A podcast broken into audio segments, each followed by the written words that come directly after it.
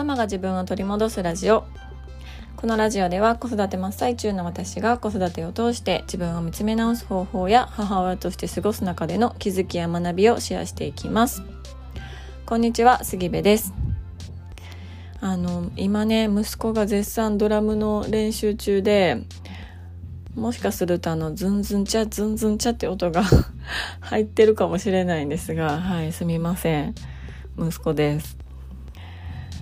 あの私ね実はこのラジオのことを家族、まあ、特に旦那さんに内緒にしてたんですね。うん、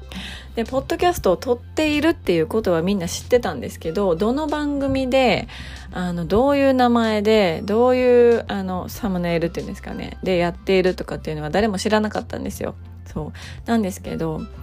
あの私が最近ねランキングランキングってとにかくうるさかったのでついにそのランキングからこう発見されてしまったんですね。そう、されてしまったってまあ別にいいんですけど、あの、なんで隠していたかっていうと、ただ単に恥ずかしかったから なんですよ。そう。あの、まあ、聞くのはいいけどね、私がいるところで一緒に聞くのはやめてって言ったんですね。恥ずかしいから。そう。で、言っていたのにもかかわらず、まあ言っていたからなのかな。私がねあのお風呂から上がるとその他の家族がね全員リビングの椅子に座ってリビングのあの大音量のスピーカーに私のラジオの音をつなげて全員でニヤニヤしながら私のあのママが自分が取り戻すラジオっていうところを聞いてたんですよ。そう。やめてってなって あのダッシュで消しに行ったんですけどね。そう。え、全然ママ声ちゃうやんみたいな言われて。そう最初のねタイトルコールはちょっとよそ行きの声で言ってるのであの普段の声とは違うんですけどそうめっちゃ恥ずかしいなと思っております。ただこれからもあのそれは気にせずにこれまで通り話していきたいと思ってますのではい。これも聞いているかもしれませんが旦那さんよろしくお願いいたします。はい、えー、今日のテーマなんですが今日のテーマは「ずっと寂しかった」っていうテーマでお話ししようと思います。でテーマはねすごいこうエモーショナルなテーマなんですけど最初に何をご紹介したいかというとあのおすすめのアプリなんですね。タイトルとのこのギャップがすごいんですけど。そのおすすめのアプリが何かというとミュートっていうアプリです。えっ、ー、と、アルファベット小文字で MUUTE と書いてミュートです。で、どういうアプリかっていうとね、これは、あの、自分の思っていることとか感情、まあ、思考とか感情を、こう、書いていく、きあの入力していくアプリなんですね。で、あの、まあ、気持ちとか体の調子とか、あの出来事なんかを記録していって1週間1ヶ月ごとにアプリが自動的にそれをまとめてくれたりとかあの自分のあのその日の歩数歩いた歩数と自分の気分っていうのをこう比較してくれたりとかっていうアプリなんですね。でこのアプリの紹介はえっとね、ミュートはあなたの思考と感情を分析して新しい自分を知るためのフィードバックをくれる AI ジャーナリングアプリですっていうふうに書いてます。で思ったことや感じたことを日記のように自由に書き出せる、えー、ジャーナル投稿の検索と振り返りが簡単にできる。でちょっとした気づきや発見を得られるインスピレーションが毎日届く。あとはそのレポートインサイトっていうのがあの届きます。でジャーナリングとフィードバックで新しい自分が見つかるっていうふうに書いてるんですね。そうこれめちゃくちゃ私があのやっているママの自己分析サービスと似ているというか多分そのコンセプト的なことは、うん、あの似ているかなと思っていてすごい使えるなと思って私はねこのアプリ1年ぐらいかな結構長く使ってるんですよね。うん、ただあの私はノートに自分の字であの文字を書いて自分の思考をね整理していくっていう方法が自分にはすごく合っていてでそれをねあのおすすめはしてるんですけどただ時間があればノートにもちろん書いてあの気づいたりとかするのがいいかなと思うんですけどねもう四六時中ノートとペンを小脇に抱えて行動するってまあ無理じゃないですか。うんで出かける時にもノートとペン持って行っててたりはするんですけどその出かけた時だけじゃなくっても家の中でこう家事とかをしながらねいろいろこうせかせか動いてる時にはって思いつくこととかもあるしあのそこでなんかもやってすることもあると思うんですよねそういう時にめちゃくちゃ便利なんですこのアプリは。でまずねあのー、まあダウンロードして使ってみられるとすぐにわかるかなと思うんですけどねあのー、感情を選べるんですよその時の感情を。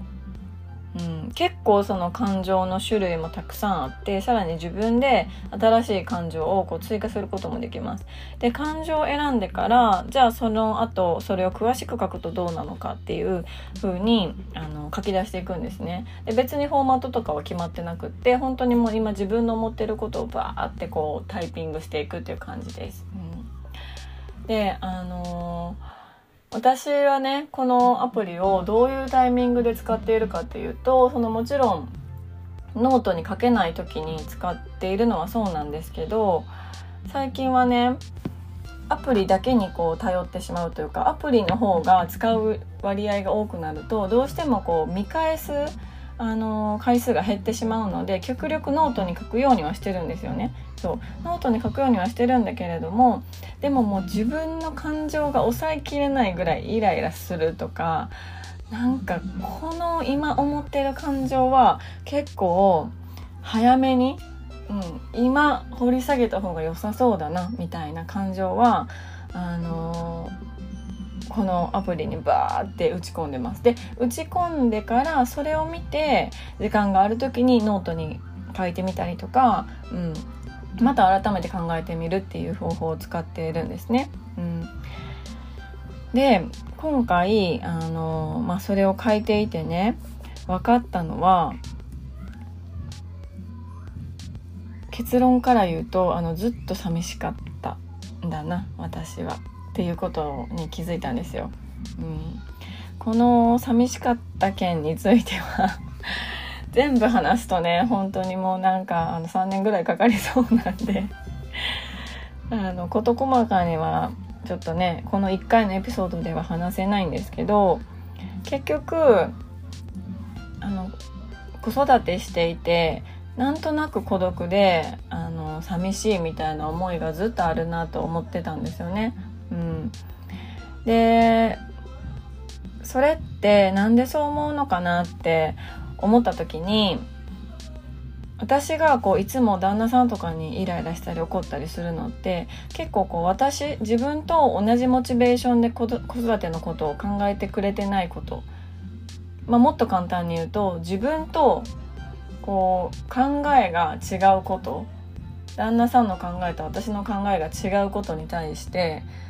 めちゃくちゃ腹を立ててたんですよね。うん、冷静に考えれば、まあ、普通なんですけど違うっていうことは。ただ私はこんなにも子供たちのことを考えてあの勉強していろいろやろうと思っているのになんであなたはそれぐらいのモチベーションで子供たちのことを考えたりやってみたり勉強したりしてくれないのっていう気持ちからくる怒りだったんですよね。うん、まあそれはそもそも今思えば旦那さんには旦那さんの考えがあって価値観があって大切にしてることがあってあの旦那さんの思うやり方で子供たちと接していたわけなんですよだからどっちが正解っていうのは全くないのにもかかわらずなんか私と違うことにめちゃくちゃ怒ってたんですよね。そうでその事実だけをその事実として受け取ればいいのにあ私の言ってることは分かってもらえない、うん、やっぱり分かってもらえないなっていう風にひねくれて受け取ることで分かってもらえないイコール分かってもらえないことが寂しい寂しいイコール孤独みたいな感じにこう自分であのこう生きづらいとか子育てしにくい状況に自分を追い込んでました。うん、で、まあ、一番ね子育てが辛かった時っていうのは子供たちが、まあ、1歳2歳上の子たちが1歳2歳ぐらいの時だったんですけどその時ね旦那さんめちゃくちゃ仕事が忙しくってもう1ヶ月のうちに休みも本当に数日しかなくって昼間もいなくってね夜もいなくて いついるんやって感じなんですけどもう本当の意味でのもうワンオペだったんですよ。そう。だからなんかその時に私が精神的にもなんか肉体的にもというか一人だったっていうのがめちゃくちゃ辛かったんですよね。うん、だからあのすっごく辛くって分かってもらうために夜中に帰ってきた旦那さんに話す気力もないぐらい疲れ果ててたんですよね。うんだから一番辛かった時にこの辛さを分かり合えなかった共有できなかった一緒に頑張れなかったっていうその寂しかった辛かった、うん、怖かったみたいな思いがずっとずっとなんかその時の私がね寂しがっていてそれが癒されないままずっと自分の中にあのまだまだいるんだろうなっていうのをこう気づいたんですよね。そうだからあの時もっともっとこう一緒に考えてほしかったんだろうなって、うん、いうのをね今になって振り返ると思います。うん、でそうやってあの自分の気持ち自分の中の気持ちに気づいた時にじゃあ次どうすればいいかっていうことなんですけど気づくだけでもものすごい大きなことだと思います。じゃあ次どうすればいいかってなった時にね、うん、ちゃんとその時の気持ちをこうと向き合ってあげてそう大丈夫大丈夫って自分で自分の中にいるそういうこう苦しみを抱えた自分みたいな、うん、ものにあのちゃんと寄り添ってあげることが大事だなっていうのをねすごく思ってます。うんもしかするとその私のそういう思いっていうのは旦那さんにはね未だにこう分かってもらってないのかもしれない本当の意味では。うんでも、まあ、彼は彼なりに分かろうとしてくれているし、うん、分かろうとしてくれていなくってもでももう私がねちゃんとこう大丈夫やでってあの時の私大丈夫やでってあの言ってあげられるからそれってすごい大きいなって、うん、思ってます。なのでねあのこんな風に、まあ、ノートで書いたりあのアプリで自分の気持ちっていうのをこうとにかくアウトプットすることで見えること分かること感じることっていうのがすっごくたくさんあるのであの、まあ、とにかくねアウトプットをしてほしいなっていうのを思ってます。はいえー、今日のテーマは「私はずっと寂しかった」というテーマでお話をしました。最後まで聞いていただきましてありがとうございます。私の最新のお知らせは LINE 公式アカウントより